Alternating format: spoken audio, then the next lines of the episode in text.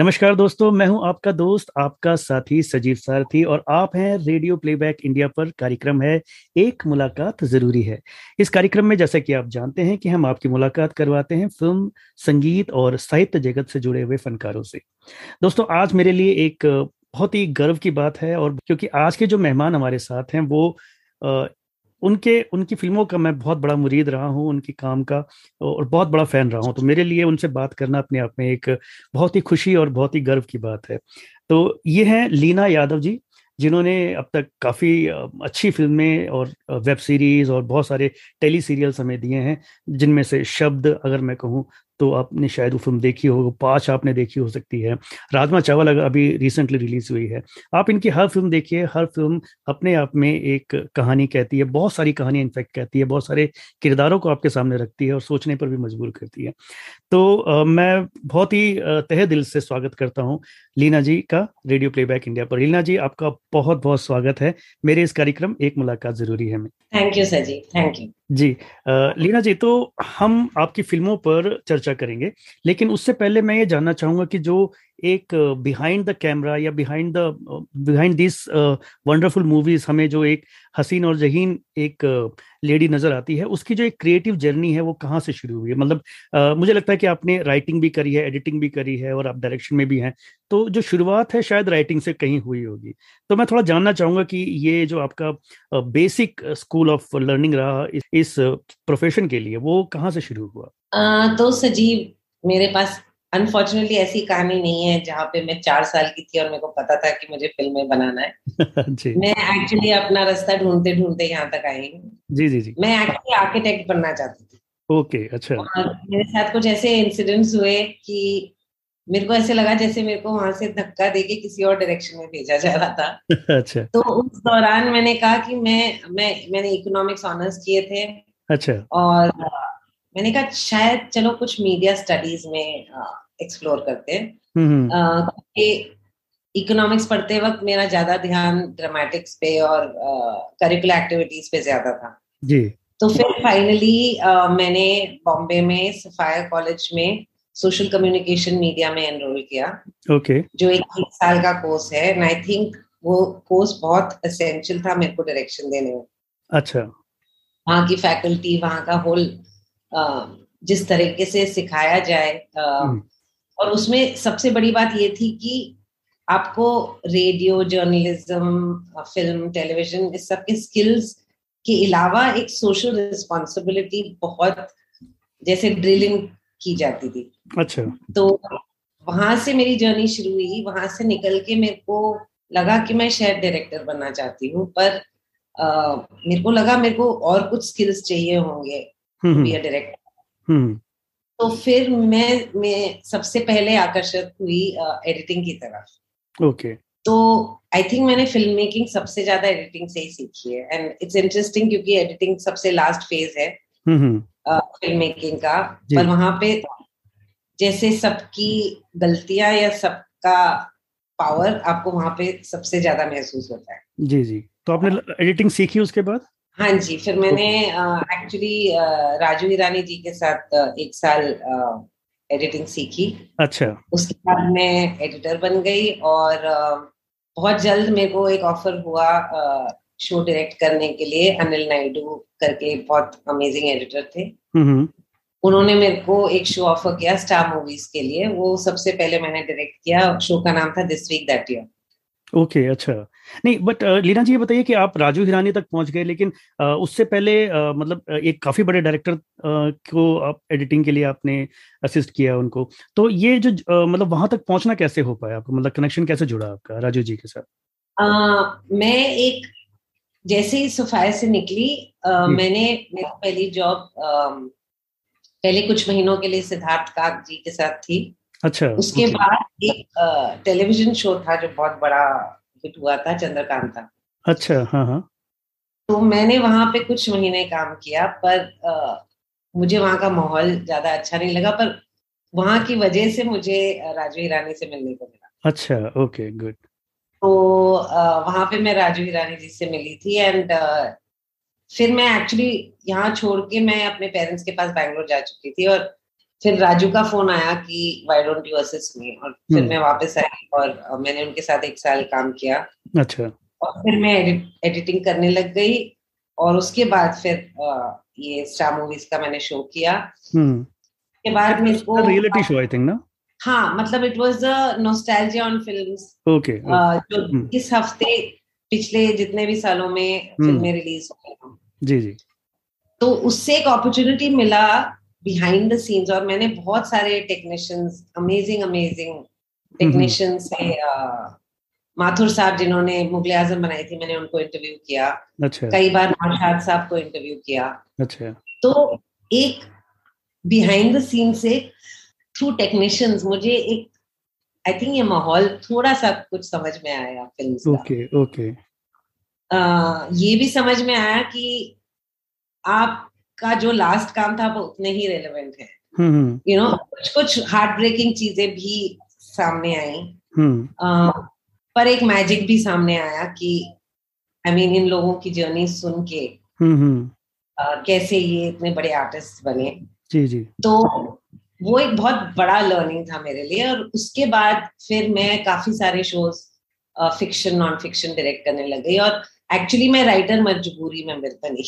अच्छा. क्योंकि ये पीक टाइम था टीवी का, और राइटर्स टाइम पे स्क्रिप्ट नहीं देते थे, हम सेट पे होते थे.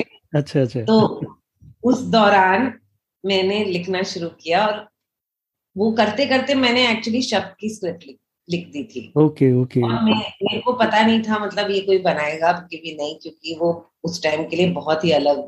जी जी. मैं उसी पे आ रहा था, क्योंकि फिल्म जो है आपके, वो शब्द अगर हम बात करें तो अपने टाइम से काफी आगे थी वो, और जो स्टोरी थी बहुत ही अनकन्वेंशनल स्टोरी थी, और आई थिंक मतलब इंडियन ऑडियंस के लिए तो बिल्कुल ही नहीं थी, क्योंकि कोई आ, सोच नहीं सकता था कि कोई अपना पति इस तरह से जो है किसी पत्नी को अफेयर करने के लिए भेजे. तो ये थोड़ा अलग तरह का कॉन्सेप्ट था, बहुत अलग तरह का कॉन्सेप्ट था. तो ये पहली फिल्म जो आपने जब लिखी, तो वाकई आपको डाउट्स रहे होंगे कि यार इसे कौन एक्सेप्ट करेगा, आई मीन, लेकिन फॉर्चुनेटली आपको बहुत बड़ा प्रोडक्शन हाउस मिला. तो ये कैसे पॉसिबल हो पाया इतनी अनकन्वेंशनल स्क्रिप्ट के लिए? हाँ, तो मैं मैंने ये स्क्रिप्ट लिखी थी, और मेरे को लग रहा था ये बहुत इंडी टाइप की फिल्म बनेगी. अच्छा.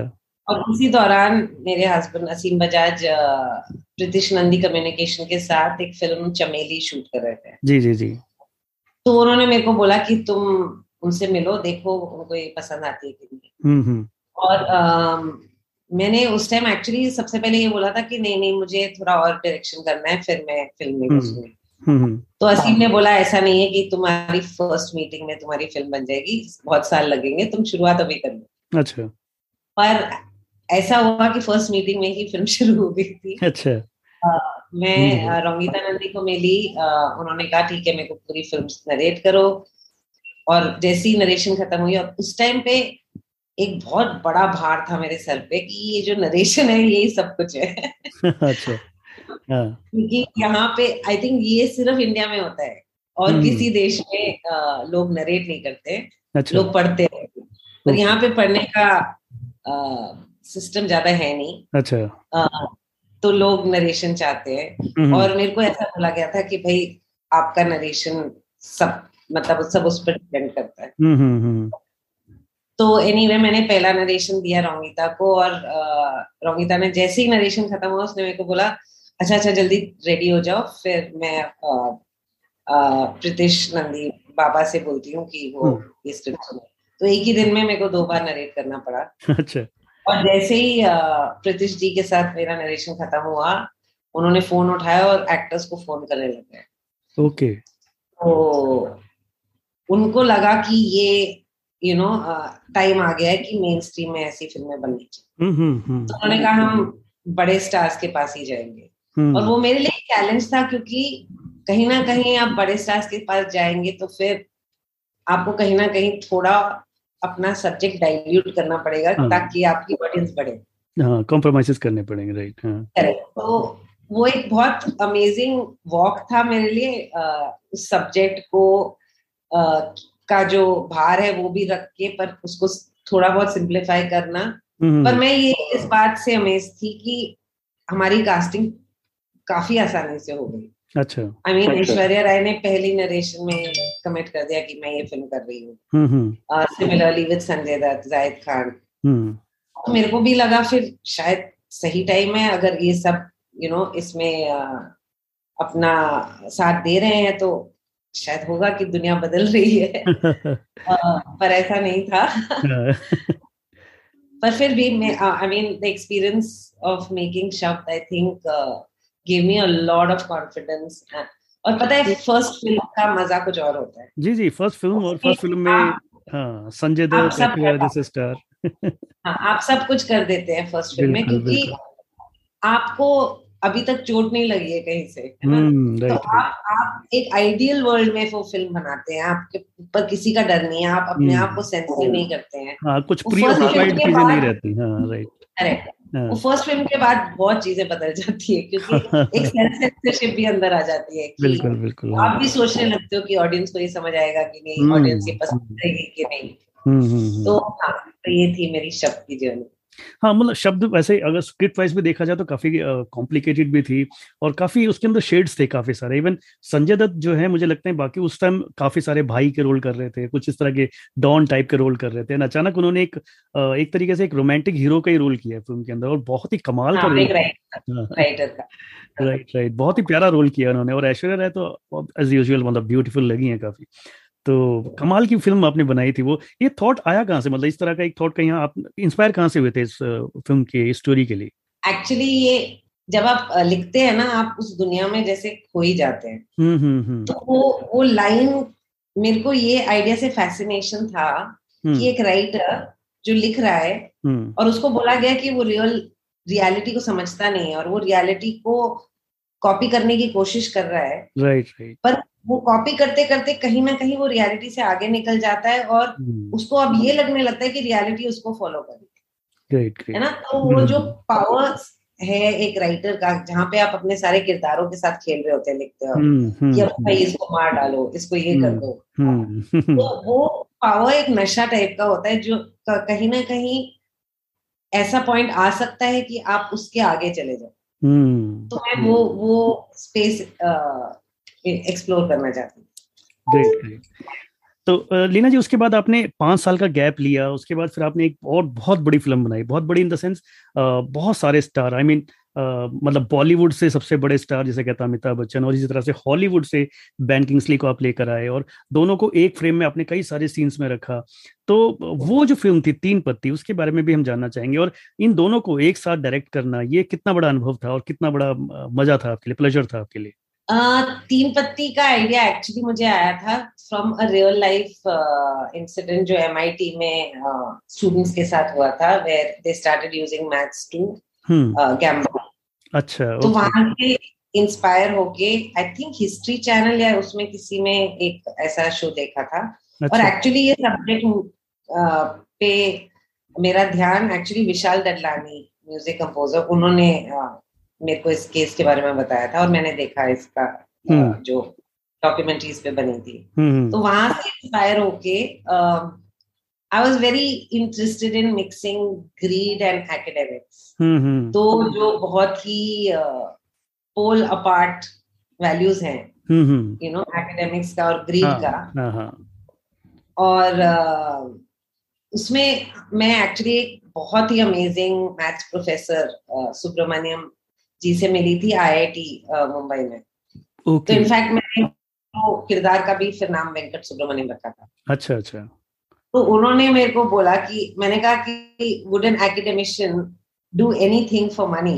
Hmm. He said, of course, I would kill for a crore of rupees. अच्छा। you know? Okay. तो वो वो एक स्पेस बहुत इंटरेस्टिंग था और hmm. uh, एक ग्रीड अचीवमेंट का भी होता है। hmm. तो मैं different flavours of greed explore करना चाहती थी। hmm. uh, एक अनफॉर्चुनेट बात है कि शब्द और तीन पत्ती, शब्द was actually journey of a writer, पर उसकी जो मार्केटिंग हुई है एज अ लव स्टोरी हुई। अच्छा। आई मीन जिन्होंने वो डिसीजन लिया वो अपनी तरफ से सही थे, क्योंकि वो ऑडियंस को इस सब्जेक्ट को थोड़ा फ्रेंडली बनाना चाहते हैं। सिमिलरली तीन पत्ती के साथ क्या हुआ कि पीपल का परसेप्शन हुआ कि कुछ हाइस्ट टाइप की फिल्म है, यू नो लाइक टाइप, जबकि ये फिल्म एक्चुअली थोड़ी डार्क जाती है ऑन ग्रीन। तो हाँ, तो वैसे ये आइडिया आया एंड मतलब स्क्रिप्ट की जरूरत थी कि एक प्रोफेसर हो जो एक बहुत ऑनरेबल इंस्टीट्यूशन जैसे एमआईटी हार्वर्ड से हो, uh, जो uh, हमारे किरदार को काइंड kind ऑफ of उसको रिडीम करे. तो उस, उस uh, उसके लिए फिर हमने सर बेन किंग्सली को अप्रोच किया और uh, बहुत ही फास्ट हमको उनसे रिस्पॉन्स मिला. Also I had very strong producers in that. Ambika Hinduja was producing the film. तो उन्होंने एग्री किया और बिफोर वी न्यू इट हम लोग लंदन में शूट करने जा रहे थे.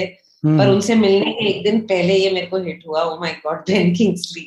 मतलब right right yes yes of course. और पर आई थिंक जितना आपका टैलेंट uh, होता है ना उतने hmm. ही आप सिंपल और हम्बल होते हैं. Right right, right right. In between में है वो, वहां पे कंफ्यूजन होती है. mm-hmm. पर working with sir Ben Kingsley was amazing, like really amazing. I think उनसे पहली मुलाकात में उन्होंने मेरे मेरे से कॉन्वर्सेशन की जहाँ पे उन्होंने स्क्रिप्ट के बारे में थोड़ा डिस्कस किया. अच्छा. उसके बाद उन्होंने कहा कि okay we are on the same page now, I surrender whatever you want me to do. Wow. तो वो जो सरेंडर उनसे पहली मुलाकात में मिला, मैं ये कह सकती हूँ कि कभी कभी मुझे फिल्म खत्म करते करते भी काफी किरदारों से नहीं मिल पाता है. Hmm right.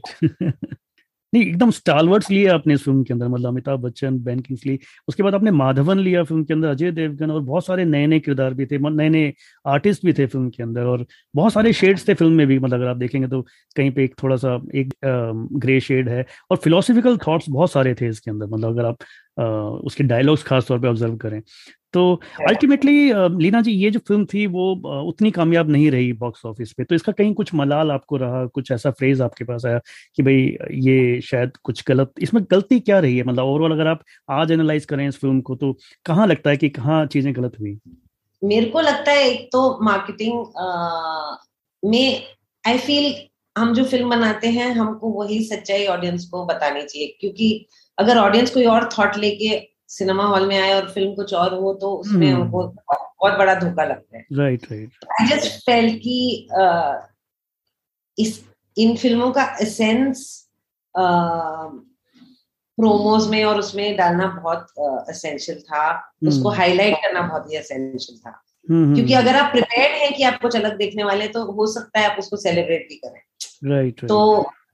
पर अगेन सजीव ये एक्चुअल जवाब कोई नहीं दे सकता है, क्योंकि प्रोबेबिलिटीज और तीन पत्ती थी भी प्रोबेबिलिटीज के बारे में, क्योंकि एक चीज शिफ्ट होती है तो उसमें बहुत सारी चीजें शिफ्ट होती है. तो फॉर श्योर sure, क्या गलती थी ये मैं नहीं जानती, पर आई हैव टू से कि आज की डेट में जितने लोग दोनों शब्द और तीन पत्ती देख के मेरे को लिखते हैं, मेरे को सबसे ज्यादा यही लगता है शायद they were too early for the time.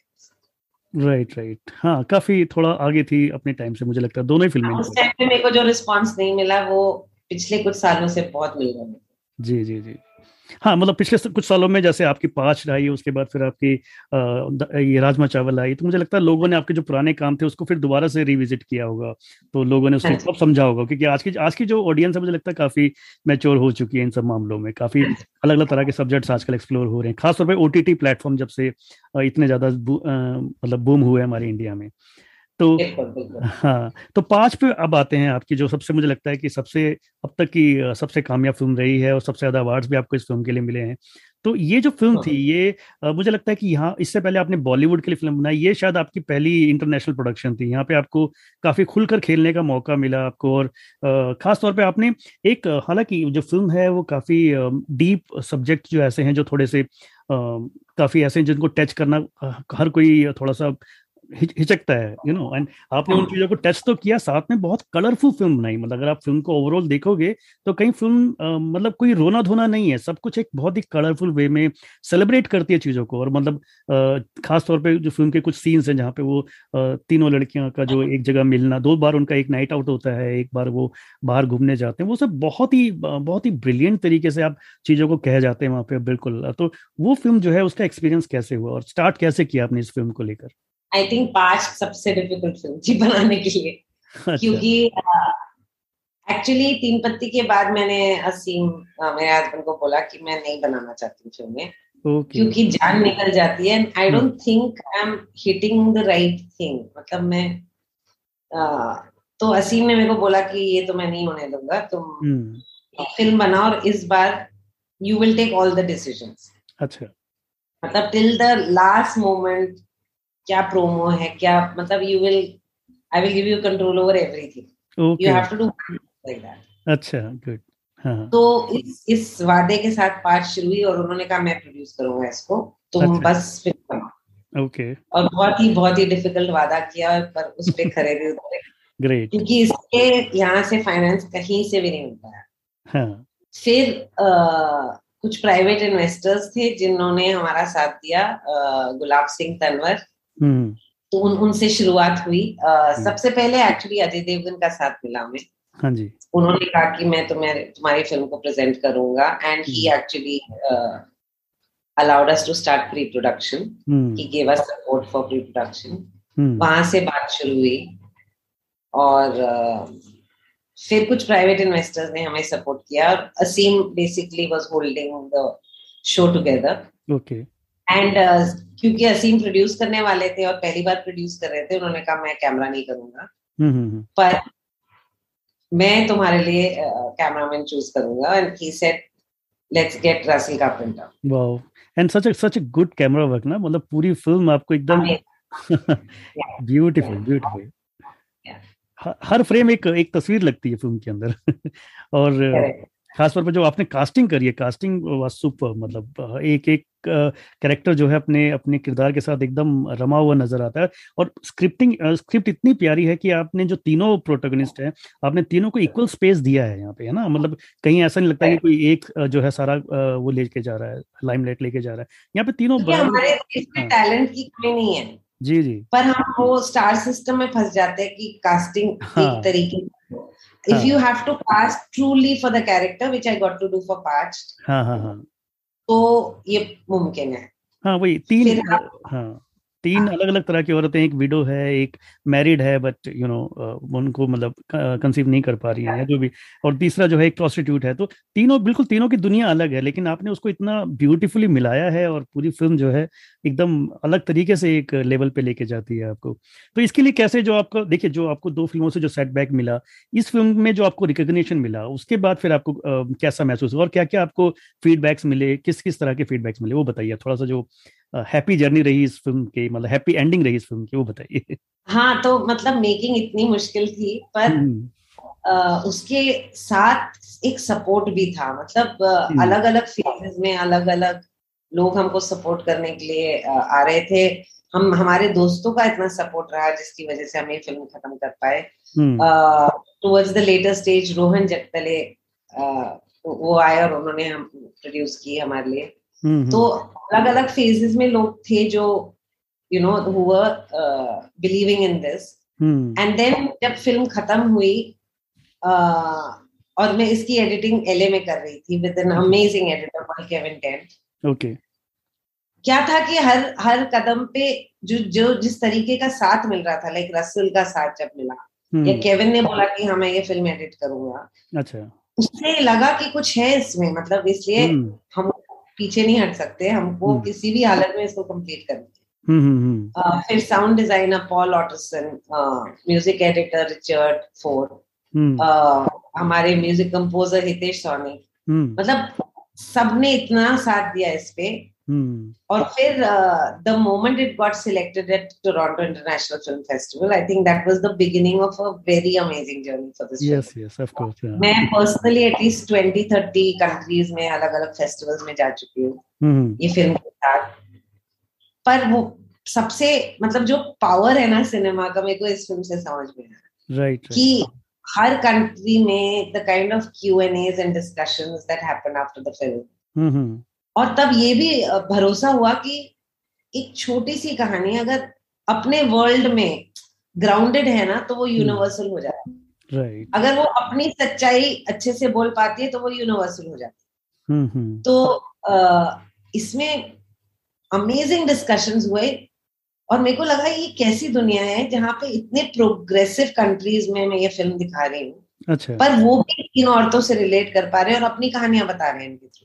Yes yes of course I mean ये ठीक है ये ये, ये तो मतलब धोखा हुआ ना कि प्रोग्रेस एक्चुअली हुआ नहीं हम right, अभी भी right. एग्जैक्टली एग्जैक्टली हमने ऊपर से एक सफाई कर दी है uh. पर अंदर से तो वही मामला है और फिर तो हमें ये बार बार अभी वर्ल्ड में देखने को भी मिलता है कि हम सही चीजें बोलने लगे हैं पर फील नहीं करते वो चीजें नहीं। इनफैक्ट मैं तो ये कहूंगा कि मैंने जिस तरह से फिल्म को जब देखा था मैंने तो मुझे ये अनुभव हुआ था इस फिल्म में कहीं पे ये नहीं है कि आ, मतलब औरतें बहुत रिग्रेसिव स्टेज में चल रही हैं। मतलब वहां पे ये था कि औरत और मर्द का जो बेसिक कॉन्फ्लिक्ट है वो सामने से था राइट यू नो मतलब ऐसा मतलब वहां पे जो भी जो तीनों औरतें हैं वो अपनी अपनी लाइफ में ऐसा नहीं है कि रो रही हैं धो रही हैं मतलब वो सब चीजें नहीं है वहां पे। वो कॉन्शियसली मैं नहीं चाहती थी, मैं डिप्रेसिंग फिल्म नहीं बना रही थी। जी जी और औरतों को सेलिब्रेट कर रही थी जैसे आपने कहा। हाँ हाँ हाँ और वो सर्कमस्टेंसेस हैं जी जी जी वो सर्कमस्टेंसेस हमारी कंडीशनिंग से आते हैं राइट और इसमें जितनी विक्टिम औरतें उतनी ही विक्टिम मेन भी है। Yes of course that is what I am saying. मतलब मुझे ये लगा कि शायद इसीलिए जो आप कह रहे हैं ना कि इंटरनेशनली लोग इसको जुड़ पा रहे हैं तो इसीलिए शायद जुड़ पा रहे हैं क्योंकि आपने वो चीजें दिखाई है जो बेसिक ह्यूमन कॉन्फ्लिक्ट्स होते हैं मैन वुमन के ना तो वो चीज हर जगह सेम ही है लगभग राइट राइट। तो तो इसके बाद फिर मुझे लगता है कि आप आपके आपके लिए काफी आयाम खुले होंगे। आपने ओटीटी पे भी एक्सप्लोर किया लाइक नेटफ्लिक्स के लिए आपने राजमा चावल बनाई तो वो ऋषि कपूर साहब के साथ आपने बनाई है लेट ऋषि कपूर साहब जिनको हम बहुत मानते हैं। तो उस फिल्म में जो आपने ऋषि कपूर जी का कैरेक्टर डिजाइन किया है that is very unique in sense मतलब वो ईजी नहीं है निभा पाना। तो उनके साथ काम करना कैसा रहा आपका experience? I think Rishi Kapoor ji के साथ काम करना has been one of the most fun and happy experiences of my life. Mm-hmm. Ab, uh, Rishi Kapoor, film, Chandni Chowk, इससे better combination ही नहीं हो सकता है। Yes, of course, like Rajma Chawal. Totally. और हम लोग इतना वहाँ पे खाना खाते थे। Actually अगर इस और पूरी टीम ही ऐसी थी कि हमको पता ही नहीं चला हमने फिल्म कैसे कब बनाई। जी जी। I mean हमारे हिसाब से तो रोज हम लोग मस्ती कर रहे थे।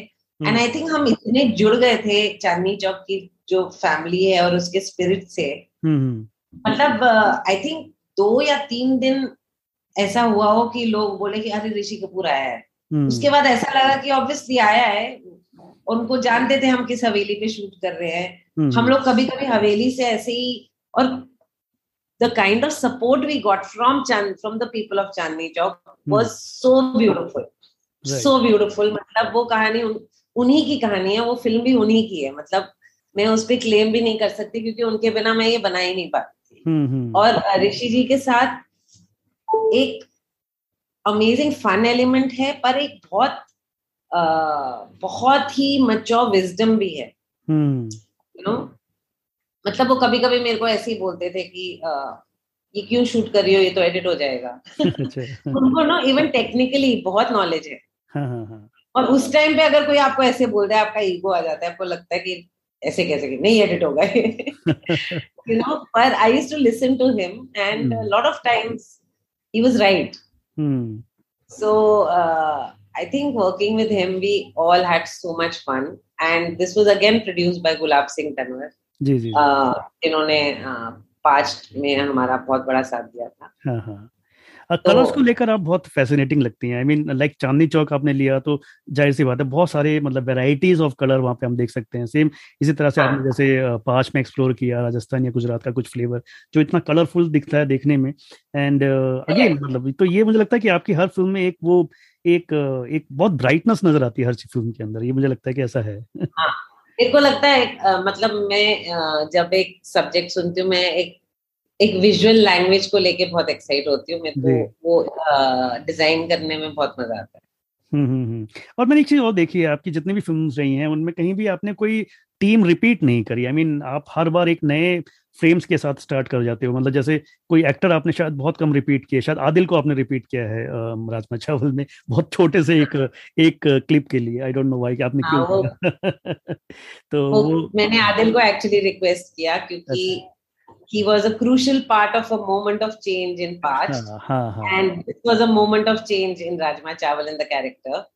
तो मैंने literally आदिल वहीं पे दिल्ली में थे और मैंने उनको request की, उनकी flight थी उस दिन। मैंने कहा please मेरे को दो तीन घंटे please आके एक shot कर जाओ, like it's like a good luck charm and it's a very crucial point in the film. अच्छा, ये गुड लक चार्म जो है मेरे ख्याल से हर तरह के डायरेक्टर्स के साथ रहता है, मतलब मैं आपको एक इंटेलेक्चुअल डायरेक्टर मानता हूँ, तो मुझे लगता है कि बहुत सारे जो डायरेक्टर्स रहे हैं उनके भी एक गुड लक चार्म्स रहे हैं इस तरह के एक्टर्स, खास तौर पे लाइक अगर आप करण जोहर की फिल्म में देखें तो काजोल का एक छोटा सा रोल होता है उसके अंदर, इसी तरह से आपने देखा होगा सुभाष घई जी जो है अपने हर फिल्म में एक बार छोटे से रोल में नजर आते हैं, तो मुझे लगता है कि आपने भी शायद ऐसा कुछ गुड लक चार्म ढूंढ लिया है दिल में। Good luck charm more than that was moment of change, right? हां, और क्योंकि पार्च्ड में उस सीन की इतनी डिस्कशन हुई पूरी दुनिया में। हां, मैं उसमें सीन पे आना चाहूंगा एक्चुअली। लीना जी, आपकी पूरी फिल्म इतनी रियलिस्टिक लगती है, लेकिन वो जो सीन है वो एक्चुअल में रियलिस्टिक नहीं लगता। आई मीन इट्स वेरी मतलब लगता है कि यार ऐसा कैसे पॉसिबल है, आई मीन यू नो। तो वो सीन आपने एक मेटाफोर की तरह यूज किया है या क्या है, थोड़ा सा मैं जानना चाहूंगा उस सीन के बारे में। Uh, वो scene, actually I wanted that to, जब uh, people said that it's a sex scene, for me it was a very spiritual scene.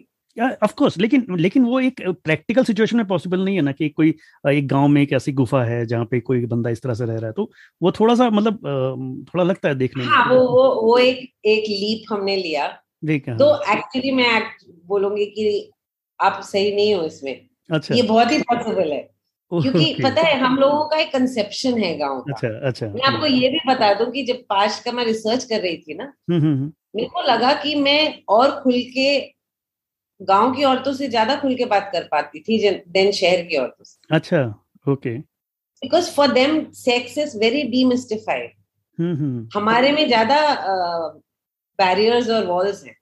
Okay, तो वही तो वही वही कॉन्फ्लिक्ट uh, है, ये प्रोग्रेस क्या है। Hmm, right, right. You know, it's it's. Uh, I think progress is. आप अलग अलग कॉस्ट्यूम पहन सकते हैं, आप ऊपर से अपने आप को डिस्गाइज कर सकते हैं, पर hmm. अंदर का जो है ना वो अलग है। Right. तो ये मिसकंसेप्शंस की uh, लोगों को लगता है ये जितनी बैकवर्ड चीजें वो गांव में ज्यादा हो रही है, वो गलत है। ये एजुकेटेड मिडिल क्लास शहर के लोगों में हो रही है काफी। hmm. अगर आप स्टेटिस्टिक्स uh, देखेंगे, वेदर इट्स अब्यूज और all kinds of things, so ये कंसेप्शन हमको नहीं रखना चाहिए कि गांव में लोग बैकवर्ड हैं। okay. तो एनीवे, पर हाँ वो सीन था कि हमने एक एक लीप ऑफ फेथ और जो भी बोलो हमने किया उसमें, पर yes it was much more metaphorical. It was it was about honouring that woman who has been abused all her life. बिल्कुल, एंड इसका श्रेय एक्चुअली उस लोकेशन को है, हर टीम मेंबर को है। एशली लोबो कोरियोग्राफर हैं, पर मैं एक्चुअली अपनी हर फिल्म में उनको बहुत मैं उनकी बहुत शुक्रगुजार हूँ क्योंकि वो कुछ मैजिकल छोड़ जाते हैं मेरे हर क्रिएशन में। तो हमने बहुत सारे वर्कशॉप्स किए आदिल और राधिका के बीच में कि आई वांटेड कि बाय द एंड आपका physical is not important anymore, you have reason above the physical. Definitely वो नजर आता है। उसका डिजाइन वो वर्कशॉप करते करते बना, आप किसने क्या कंट्रीब्यूट किया वो भी लाइंस है ही नहीं, मतलब I think as a team we created that moment, क्योंकि वो एक कॉमन बिलीफ था कि हम उस तरफ बढ़े सबके साथ। सबसे ज्यादा सबसे ज्यादा उसके लिए thanks to the actors, not just for that scene but for past, to all the actors who broke so such major barriers to be able to do those roles.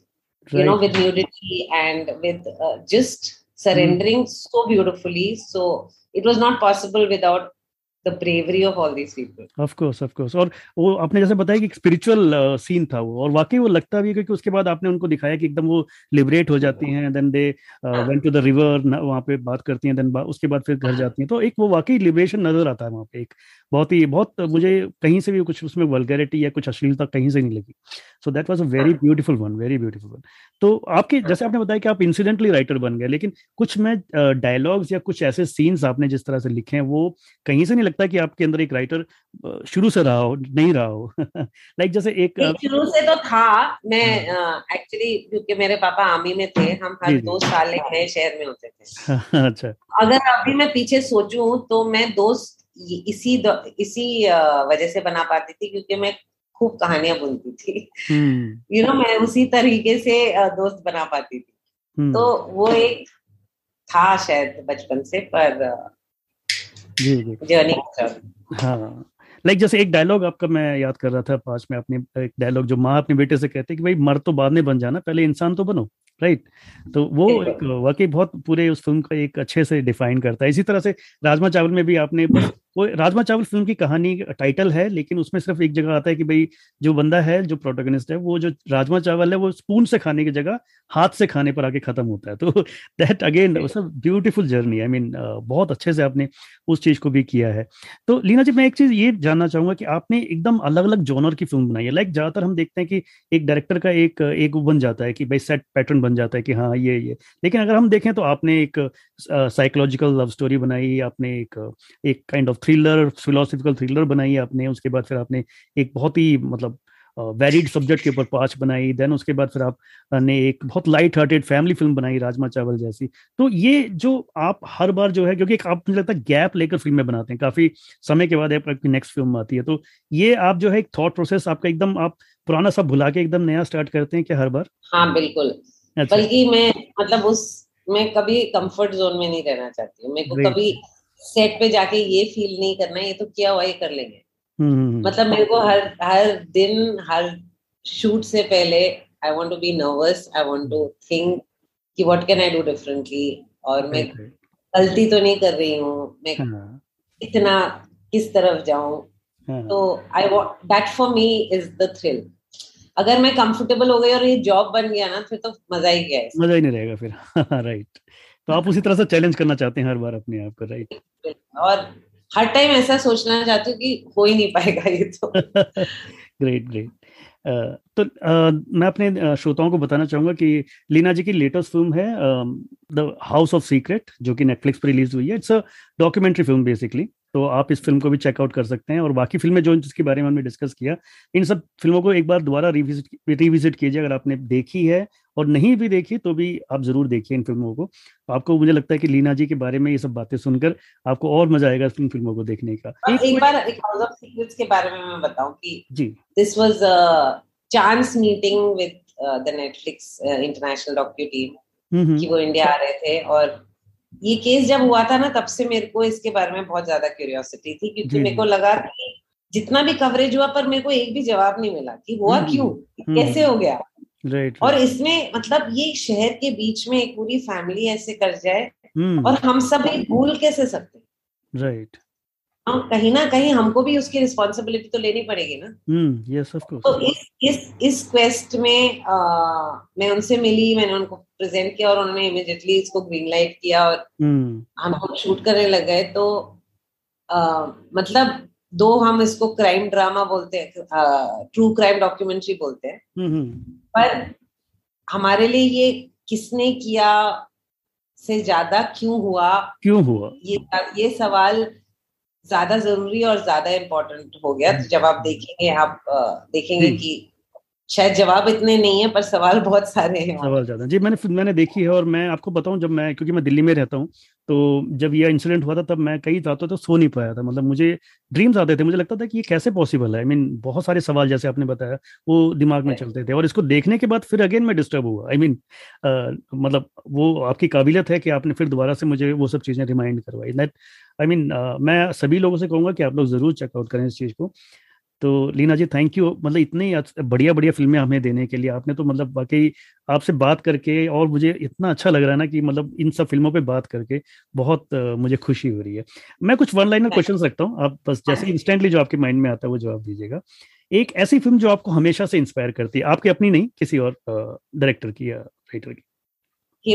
Hiroshima mon amour, वो वो मेरे लिए एक turning point थी, वो film देखना। अच्छा, turning point कैसे था? जस्ट टू आस्क, मेरे को लगा अरे फिल्म्स ये भी कर सकती हैं, क्योंकि जब मैं फिल्म एजुकेशन में मतलब घुसी सोफायत में, the kind of films we were watching, पर उसमें कुछ था पता नहीं जो मैं आज भी बहुत रेफर करती हूँ। मतलब I don't remember it as much as a scene to scene film, but उसने जो फीलिंग मेरे में छोड़ी है ना of the power of films, and कैसे ऑडियो विजुअल सब जितने भी चीजें वो फिल्म में डलती है वो कैसे पूरी एक थॉट बन पाती है। तो I mean that was a huge impact. Hmm hmm hmm.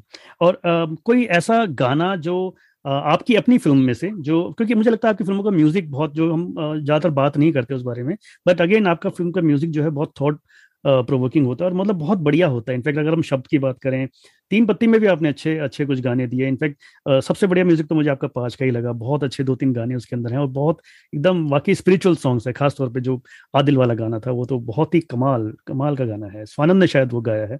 हाँ जी, स्वानंद स्वानंद ने लिखा है और हितेश ने कंपोज किया है. जी जी जी, माई रे माई वो भी वो, हाँ, वो हाँ, बहुत स्पेशल. जी जी, और राजमा चावल में भी एक जो लास्ट का सॉन्ग है मुझे बहुत पसंद है, वो चांदनी चौक वाला जो गाना आपका है बहुत ही प्यारा. हाँ, तो कोई ऐसा गाना जो आपने आपने किसी और का पिक्चराइज किया, आपको लगता है कि इसकी पिक्चराइजेशन बहुत प्यारी है, मतलब गाना तो अच्छा है ही बट पिक्चराइजेशन काफी अच्छी है, किसी और आ, किसी और की फिल्म का गाना? जी जी, ओ अभी इमीडिएटली नहीं है. कोई भी गाना जो आपको लगता है कि यार, ऐसे बहुत सारे होंगे. Uh, that's why for me music is very big part. मतलब मैं म्यूजिक को कभी छोड़ती नहीं हूँ अपने. जी जी जी, हाँ. uh, तो ये बहुत दुख की बात है, इमीडिएटली कुछ आया नहीं. ठीक है. Uh, okay, कोई भी But I can tell you, like I love watching बदतमीज दिल. Like I think ah, इसमें इतनी right. energy है, बहुत uh, इतनी energy है और इतनी chemistry है. I mean hmm.